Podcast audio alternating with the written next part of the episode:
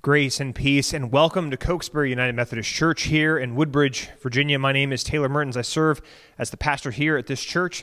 This is the day that the Lord has made, and we're here to rejoice and be glad in it. Today is the first day of Lent.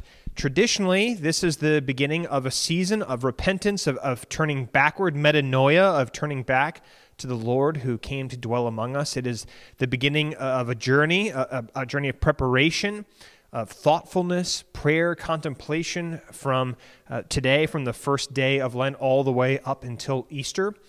In the early days of the church, this season of Lent was used to help train new Christians for what it meant to be a disciple. They would go on a 40 day journey so that on Easter they could be baptized and incorporated into the life of the church. Today, Lent is still a season of of difference. It is a different time that makes a difference in our lives.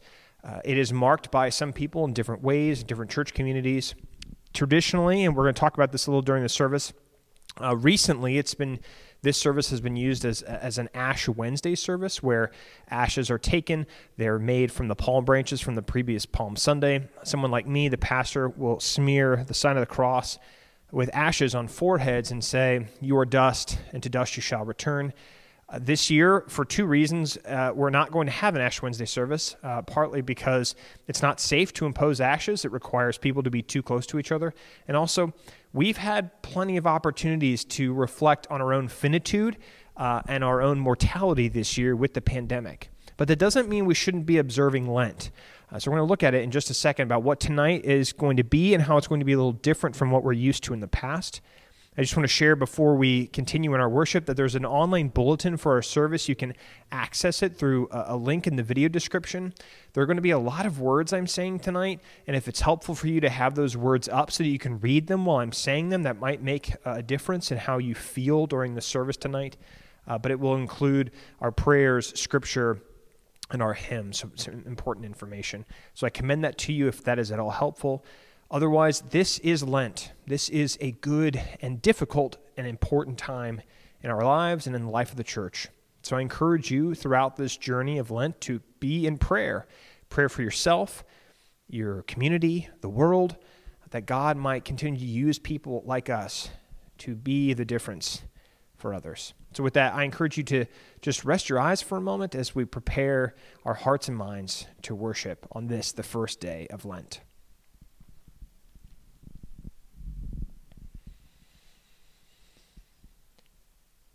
Turn your eyes upon Jesus. Look full in his wonderful, wonderful face, and the things of earth will grow strangely dim in the light of his glory and grace. Amen. As I remarked just a moment ago, the imposition of ashes, the, the using of ashes to mark the signs of the cross, it's traditional in the Roman Catholic Church and it's not without scriptural merit. Repenting in dust and ashes is something that happens in Scripture.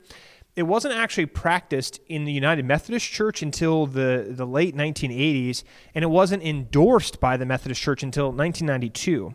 Similarly, it wasn't even really popular in the Episcopal Church until the late 20th century.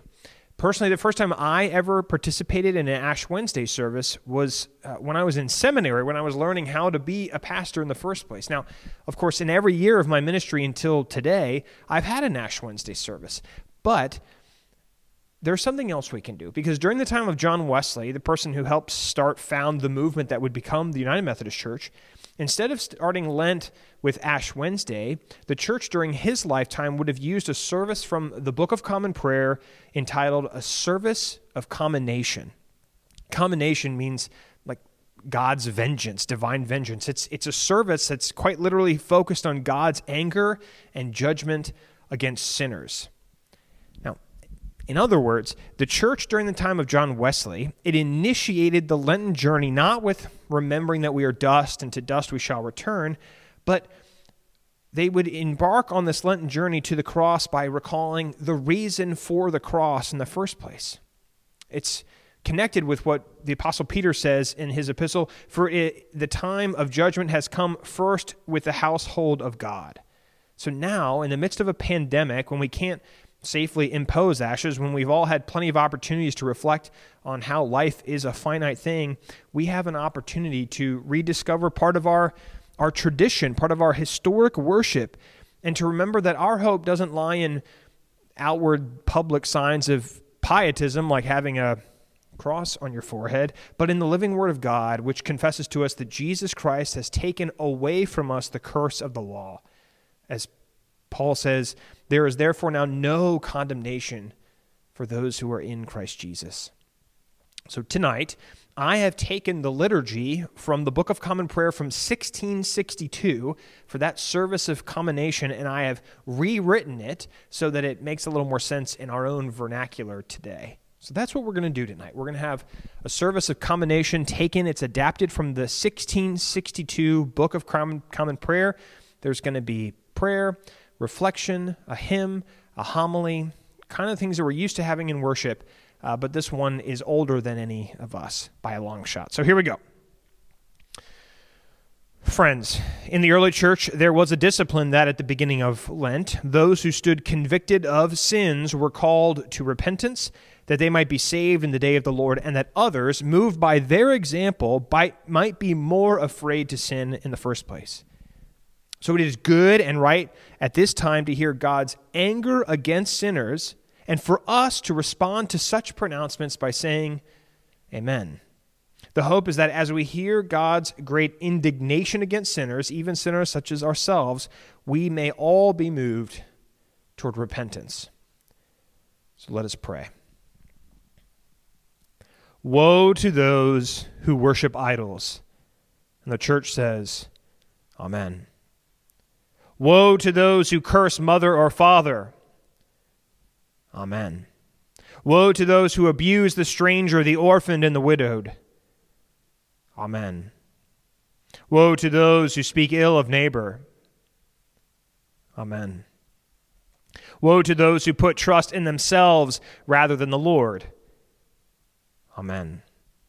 Woe to those who withhold the truth and those who wantonly lie. Amen. Woe to the unmerciful, the covetous, the slanderers, the extortioners.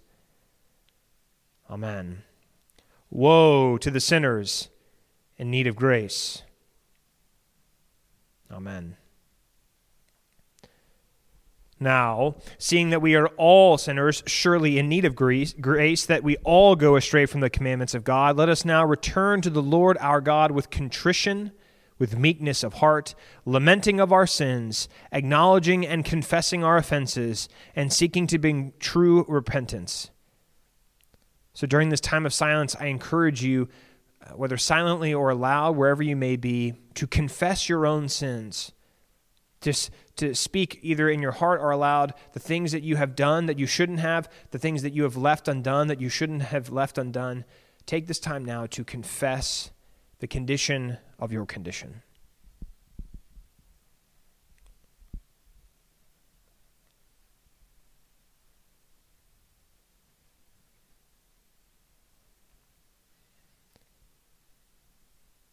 See, now the axe is put to the root of the tree so that every tree that does not bear fruit may be cast into the fire. It is a fearful thing to fall into the hands of the living God, who makes the rain to fall on the good and the wicked. For who will be able to stand on the day of the Lord? Remember, the Lord will come like a thief in the night. Let us not then abuse the goodness of God, who calls us mercifully to transformation and promises to forgive us. Even though our sins are red as scarlet, God will wash them all away. Although we have sinned, we have an advocate with the Father, Jesus Christ the righteous. And he comes to take away the power of sin and death. For he was wounded for our offenses, killed for our wickedness. Let us then return to him, the merciful receiver of all sinners, knowing that he is ready to receive, pardon, and redeem. We do all this knowing that Christ has and will deliver us from the curse of the law and will command us to take possession of his glorious kingdom for no reason other than his infinite mercy. And all God's people say, Amen. Our scripture reading tonight comes from the book of Psalms. This is Psalm 51. Hear now God's holy word. Have mercy on me, O God, according to your steadfast love, according to your abundant mercy. Blot out my transgressions. Wash me thoroughly from my iniquity, cleanse me from my sin. For I know my transgressions, and my sin is ever before me. Against you, you alone have I sinned and done what is evil in your sight so that you are justified in your sentence and blameless when you pass judgment. Indeed, I was born guilty, a sinner when my mother conceived me. You desire truth in the inward being. Therefore, teach me wisdom in my secret heart. Purge me with hyssop, and I shall be clean. Wash me, and I shall be whiter than snow. Let me hear joy and gladness. Let the bones that you have crushed rejoice. Hide your face from my sins. Blot out all my iniquities. Create in me a clean heart, O God, and put a new and right spirit within me. Do not cast me away from your presence, and do not take your Holy Spirit from me. But restore to me the joy of your salvation. Sustain in me a willing spirit.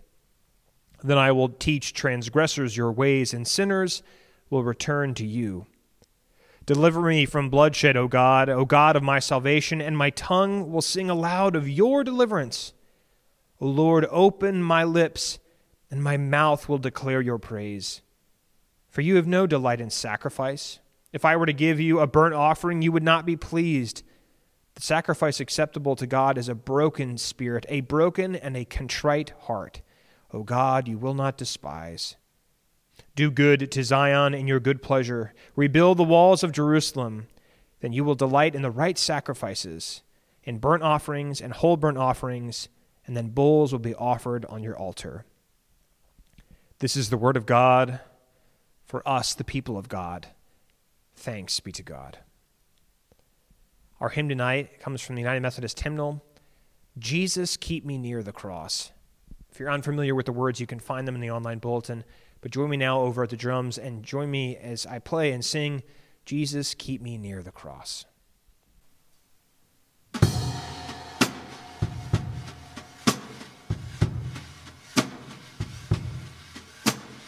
Jesus, keep me near the cross, there a precious fountain, free to all a healing stream, rose from Calvary's mountain. In the cross, in the cross, be my glory ever, till my raptured soul shall find rest beyond the river.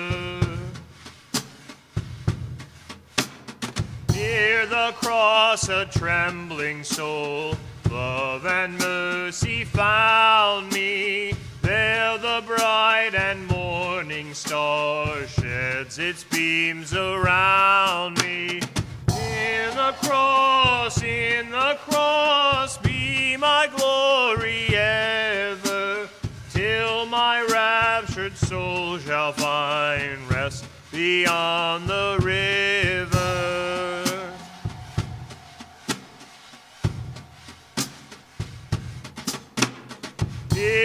Cross, O Lamb of God, bring its scenes before me. Help me walk from day to day with its shadow o'er me. In the cross, in the cross, be my glory ever, till my raptured soul shall find rest beyond the river.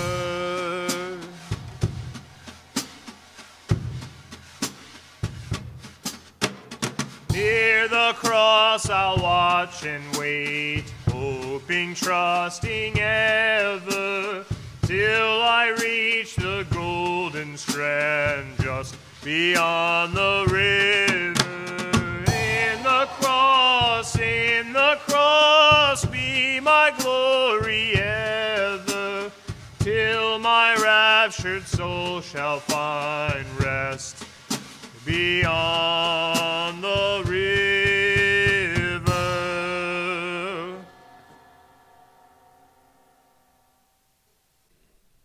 As it was in the beginning, is now, and ever shall be, world without end. Amen. Amen. Amen.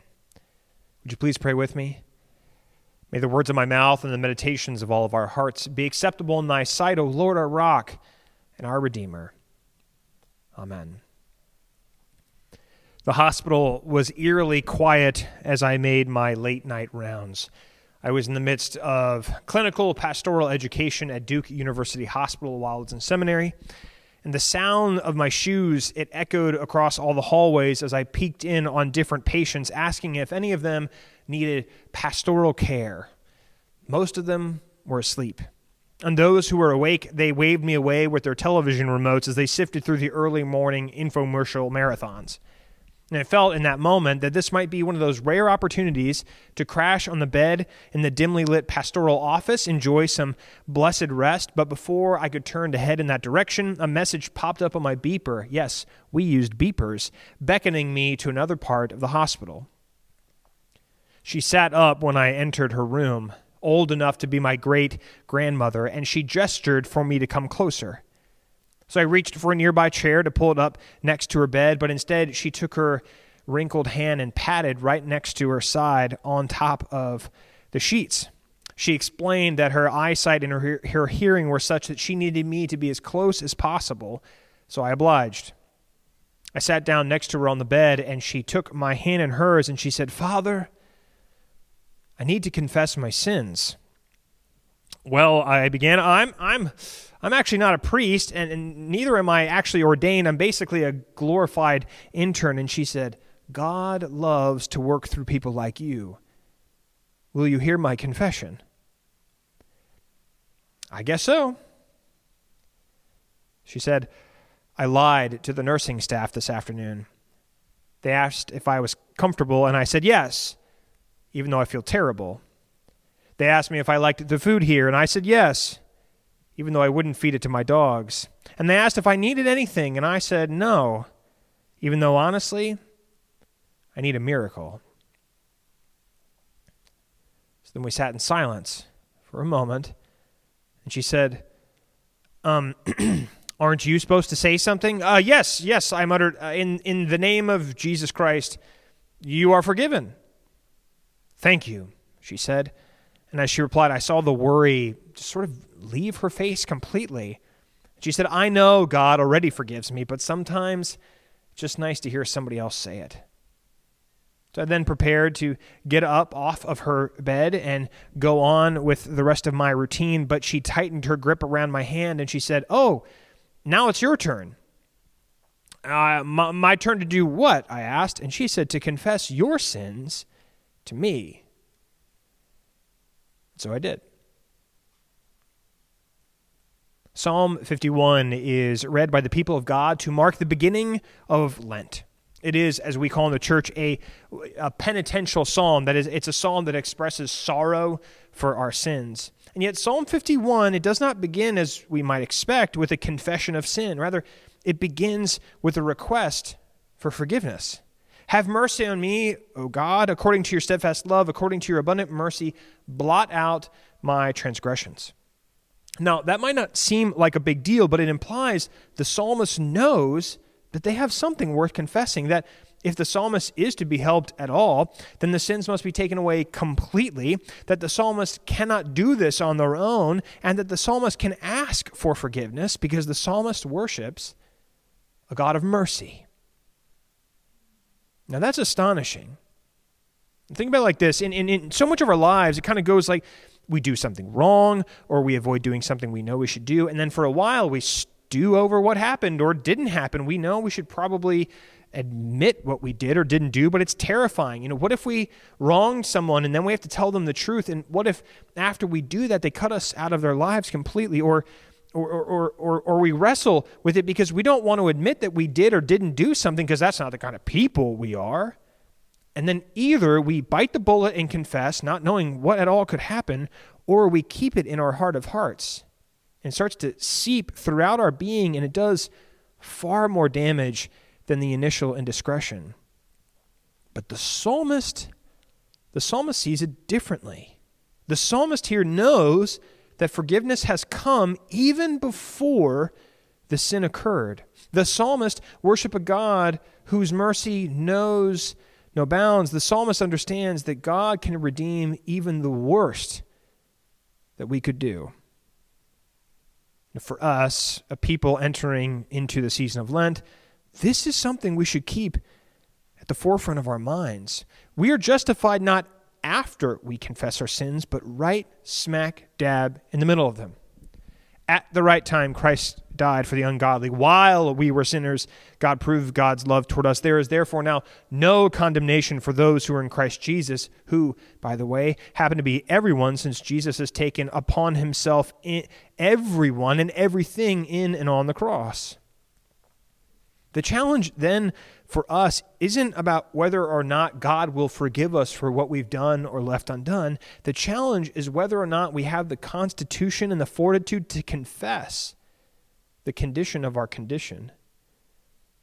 Because even if we can summon the words of the psalmist, Lord, have mercy upon me, most of us go around convincing ourselves that we're, all things considered, pretty decent people. I mean, look at yourself. You're tuning in to a midweek first day of Lent service online, a service from 1662. You've got to be a pretty decent person. You know, sure, we know we're not perfect, but we're not like those other people, whoever they might be. We love to get on Facebook and Twitter, call out the specks in other people's eyes, all while ignoring the log in our own. That's why Lent is so important and so difficult. It's a time set apart to turn back to the Lord who came to dwell among us. It's a remarkable opportunity to reflect on what we're doing with our lives and how those lives resonate with the one who breathed life into us. But Lent, it's also a time for the truth, for honesty. You know, honesty about who we are, how we've fallen short, how we are, are in need of grace. And judgment comes first to the household of God as the disciple writes in an early epistle. We, the church, we don't exist to show the world how wrong it is and its trespasses, but to confess that we are first, that we ourselves are sinners in need of a Savior who can do more for us and with us than we could ever possibly do on our own. Lent is about confession, what we're doing tonight. It's not just an apology, it's not just about feeling bad about what we've done or left undone. It's about agreeing with God. It's about confessing that we are who God says we are, that we are dead in our sins, that we are dead in our trespasses, that we have no hope in the world of being anything else except dead except for the fact that God has come not to fix the fixable or teach the teachable, but to raise the dead. We can't fix ourselves. But that's actually good news. It's good news because nobody, not the devil, not the world, not even ourselves, can take us away from the love that refuses to let us go. Even the worst stinker in the world is someone for whom Christ died. In the end, the kingdom of heaven is populated entirely and only by forgiven sinners. Hell is just thinking that we need none of that forgiveness. So, hear the good news Christ died for us while we were yet sinners. In the midst of the worst thing we've ever done, Christ chooses to die for us in order to redeem us, to raise us from our death in sin. This is good news. So I offer this to you in the name of the Father, the Son, and the Holy Spirit, one God now and forever. You are forgiven. Amen.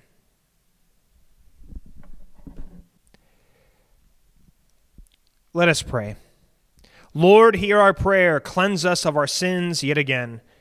Mercifully forgive us our trespasses. Receive and comfort us who are grieved under the burden of what we've done and by what we've left undone. For you are the one of mercy, Lord. So spare us. Spare your people whom you have redeemed. Turn your anger from us as we confess the condition of our condition, and help us so to love you and our neighbors with all of our heart, soul, mind, and strength. And now, Lord, continue to have mercy upon us as we pray the words you taught us, saying, Our Father, who art in heaven, hallowed be thy name. Thy kingdom come, thy will be done, on earth as it is in heaven. Give us this day our daily bread, and forgive us our trespasses as we forgive those who trespass against us. Lead us not into temptation, but deliver us from evil. For thine is the kingdom and the power and the glory forever. Amen.